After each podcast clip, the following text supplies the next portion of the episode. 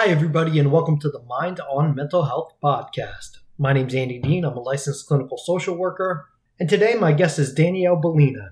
Danielle is also a licensed clinical social worker, as well as a senior primary therapist at the women's program at Penn Medicine Princeton House Behavioral Health in North Brunswick, New Jersey. And today, Danielle talks about her own cancer journey and how using DBT skills helped her manage her emotions during that time.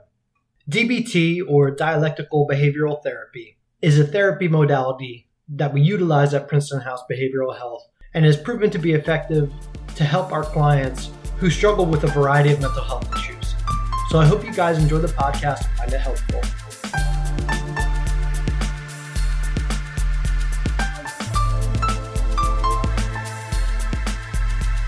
All right, Danielle, thank you so much for being here with me today. You're welcome. Thank um, you for having me here. Well, I'm extremely happy to have you. And um, when you reached out to me about doing this topic, it definitely sparked an interest in me. And I think this is going to be great. So I'm excited to talk to you. Now, before we start, though, I always have people just uh, tell the listeners a little bit about themselves, a little bit about what they do for um, Penn. Okay, so I am a therapist at Princeton House North Brunswick in the women's unit. So we do primarily DBT treatment, but we right. also do trauma, trauma and addiction, and emotion regulation. Awesome. Um, and how long have you been doing that now? Five years. Wow, cool. Okay. Mm-hmm. Um, why don't I stop talking and just kind of give you the floor to to talk a little bit about what happened to you and you know, kind of give us some background information in terms of what we're going to talk about today. Okay. So I was diagnosed in um, October 2021 hmm. with it's a it's a long title, invasive ductal carcinoma, stage one, grade three, BRCA1 positive, triple negative breast cancer. So there's a lot of different oh, things that go into that.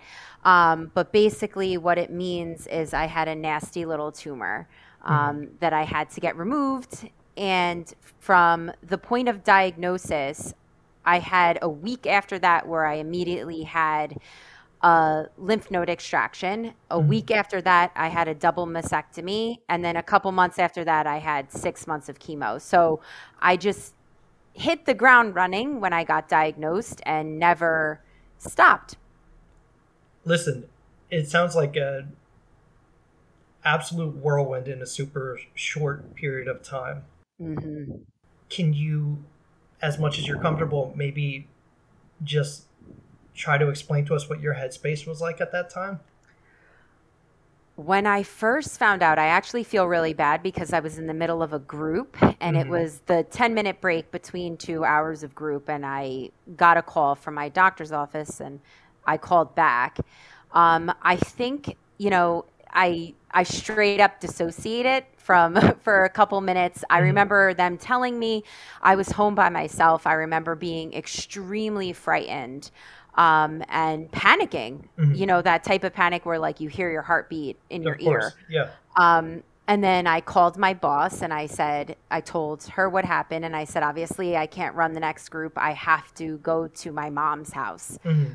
And um, my husband, my fiance at the time, was not home with me. And that was the first thing she said is, is he there? And I was like, no. And I probably screamed a lot of different random things to her and then hung up. Mm-hmm. Um, but that was my initial reaction was like sheer terror. Mm-hmm. Like I was, I was absolutely petrified, and I could not believe it because um, I actually had gone to multiple doctors, and no one had believed that I had cancer because it just didn't present as cancer. Mm-hmm. So it was a surprise. Yeah, I would imagine that there's just like a a feeling of complete shock at first. Yeah. Like like you said, um, you dissociated. Mm-hmm. Like, can you maybe just tell people what that means for people who don't really know what that word means? So, dissociation can be if you have a really high level of anxiety and you're, you know, those super hyped up symptoms where your heart's racing, you know, your stomach feels like it's in your mouth. And then also like those low kind of I you know, feeling detached in panic or where am I, that kind of like lethargic sensation. So you could dissociate either way. Dissociation could be as minor as like, you know, highway hypnosis. I'm driving somewhere and I'm like, mm-hmm. how the heck did I get here? Or to the point of like, I just all I can think about or feel is what I'm in in that moment. Like mm-hmm. nothing else around you feels real.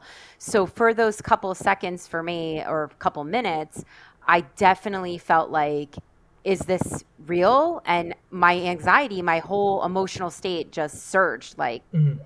aggressively. So I kind of checked out for a few minutes, probably said a few things I don't remember saying, mm-hmm. and then checked back in. Like your frontal lobe shuts off mm-hmm. um, when you are reactive, when your trauma symptoms take over, you know? So I clearly it was a traumatic event. So they just shut down and then I calmed myself down a little and they came back on. It's just it's funny in a way for me to hear you explain it because you sound so cheerful right now. Yeah. Talking about yeah, yeah, yeah. such like a devastating thing. But yeah, so essentially dissociation is like like you said like checking out. And and basically it's like a defense mechanism, right? It's like this is too much. Yeah let me check your brain it basically says this is too much let me check out for a while. And and that's kind of what that is uh, yeah. in you know super layman's terms. Okay so obviously getting that diagnosis is a super shock.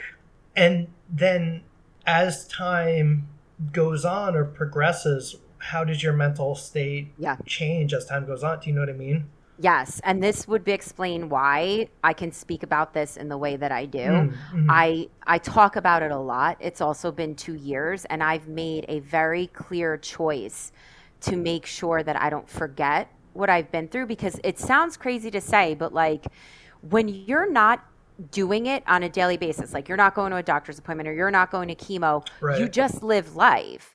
So I could either choose to kind of like put it behind me and not really think about it at all, mm. or kind of remain aware of it and live my life without thinking about it every second.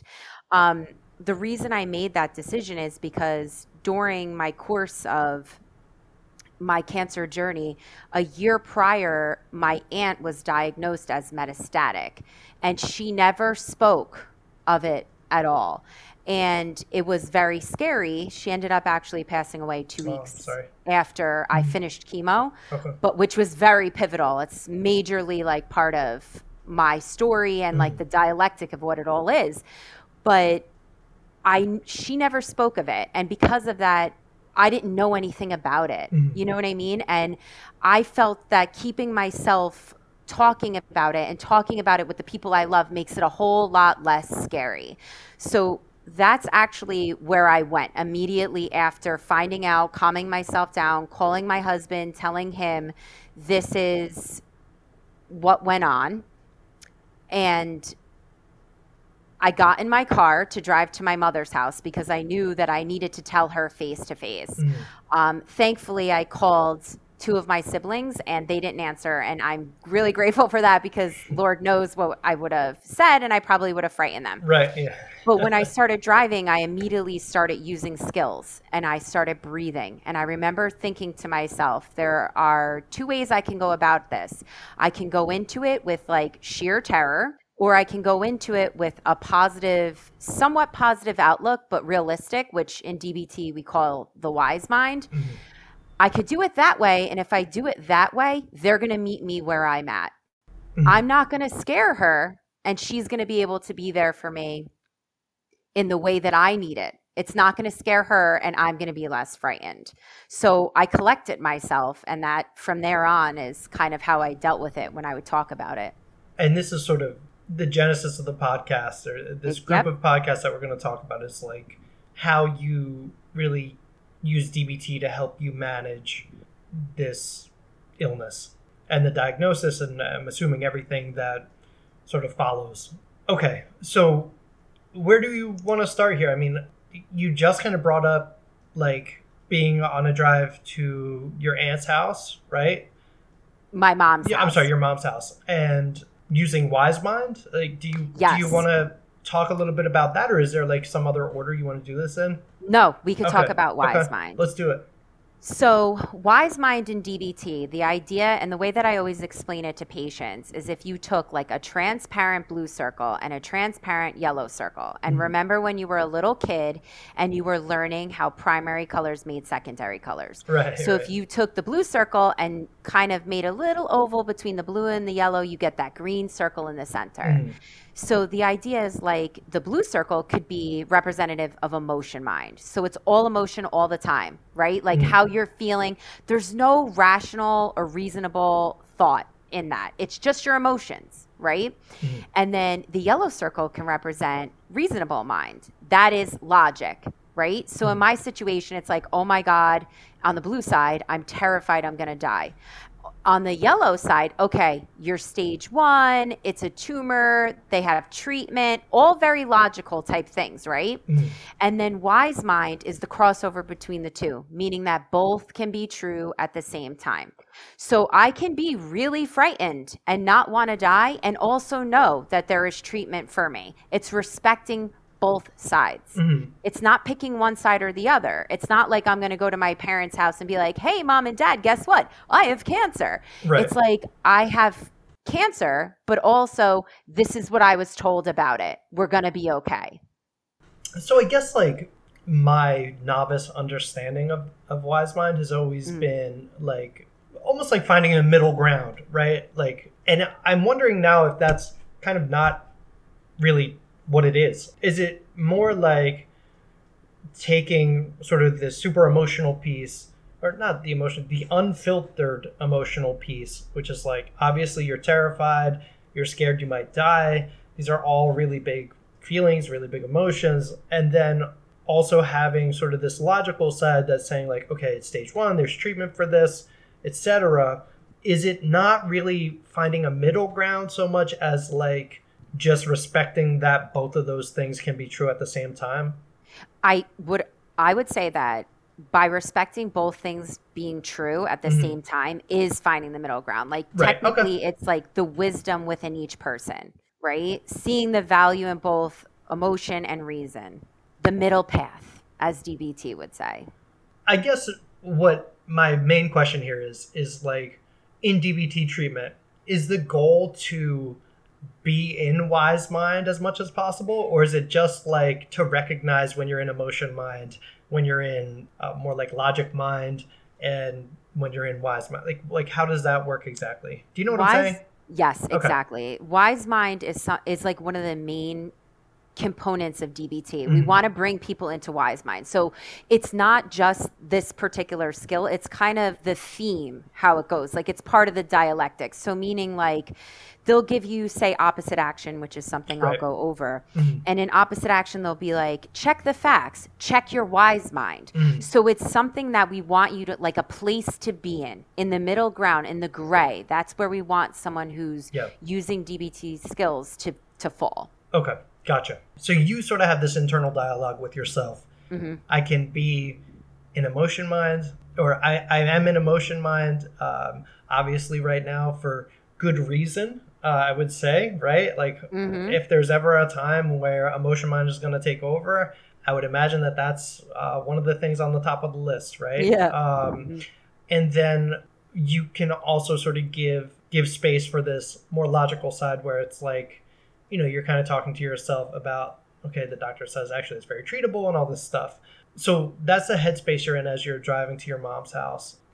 I, I think maybe for the listeners it might be beneficial if we just kind of give an overview of what dbt is uh, before we go through all like the different skills that, that you found helpful. So do you mind explaining that a little bit? Yes. So DBT is dialectical behavioral therapy, and it was created by Marsha Linehan, for the purpose of serving populations that have the diagnosis of borderline personality disorder. Mm-hmm. However, it has been seen to be helpful for just about anybody, the skill usage of it, but totally. it's a very structured type of therapy. Mm-hmm.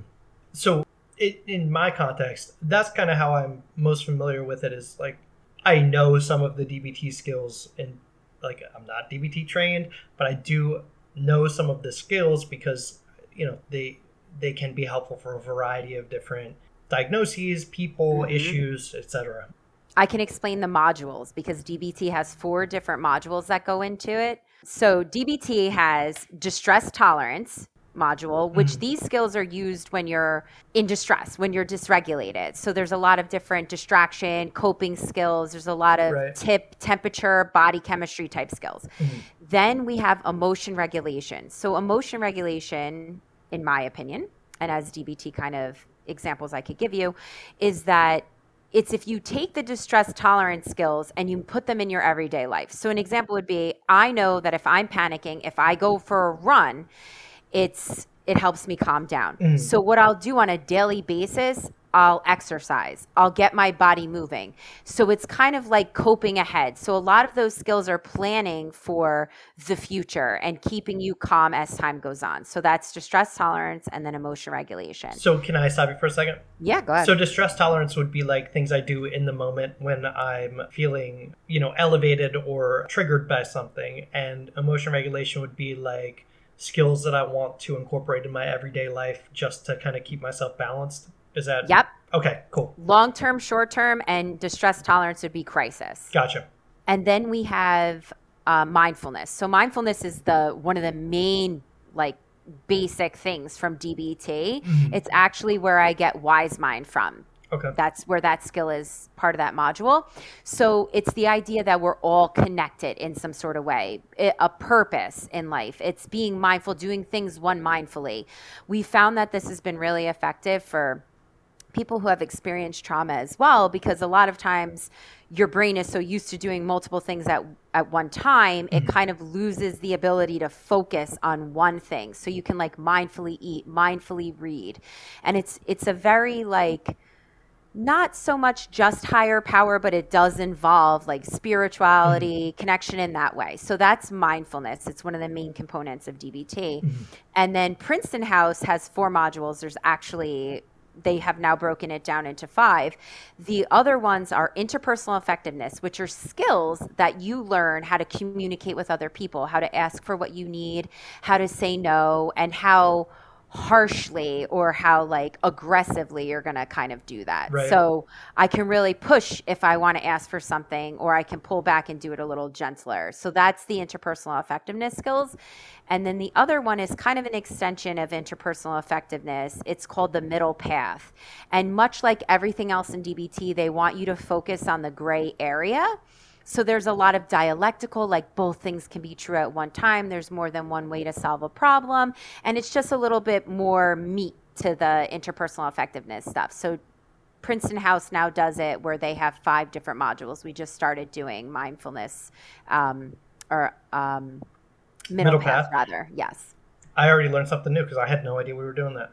Yes. I always just thought it- started. It, was just four. Yeah. Okay. Mhm. Cool. So, are we going to go through all of these when it comes to your recovery?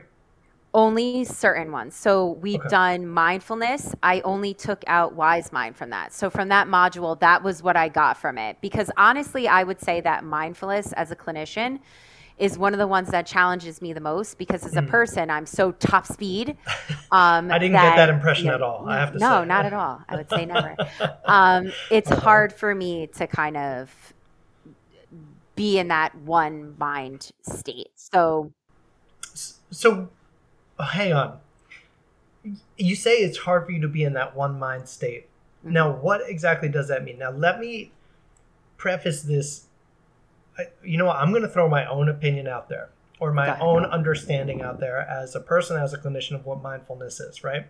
Which is basically just you being aware of your sensations, your feelings, your thoughts. It's just awareness, right? So, not trying not to judge also you're just being aware of what's happening with you is basically what mindfulness is so how does that if, first of all am i correct in that or am i incorrect you, there's parts of that that are correct. It's also Okay. yeah, Okay. yeah, it's also like being on a a task, like being centered in a way.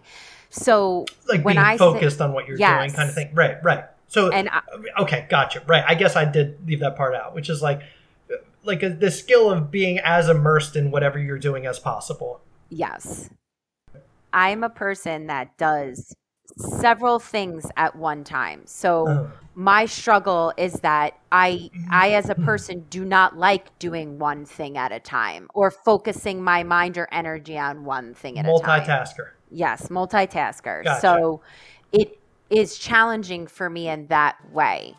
Um, but I had to make sure that I did that during my cancer journey. But that was, it's a little challenging for me, which, you know, in DBT, we, I often say to the patients, like, you take what works. If it doesn't work, then it doesn't work as a skill. It doesn't mean you failed at it or there's something wrong. It just means that it's not effective for you.